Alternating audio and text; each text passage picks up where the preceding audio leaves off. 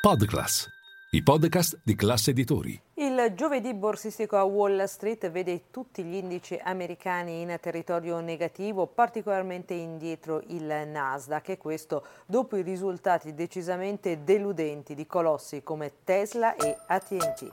Linea mercati. In anteprima, con la redazione di Class CNBC, le notizie che muovono le borse internazionali.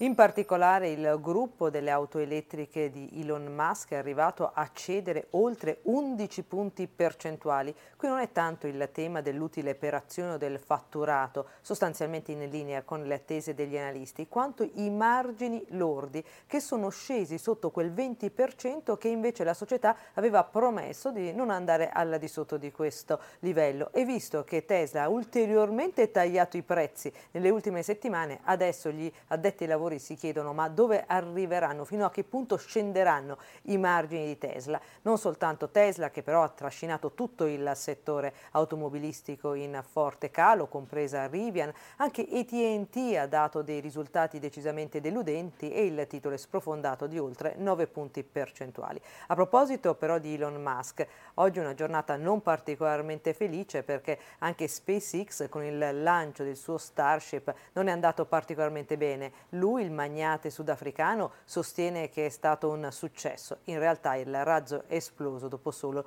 tre minuti ed è quello che poi in futuro dovrebbe portare alla colonizzazione di Marte.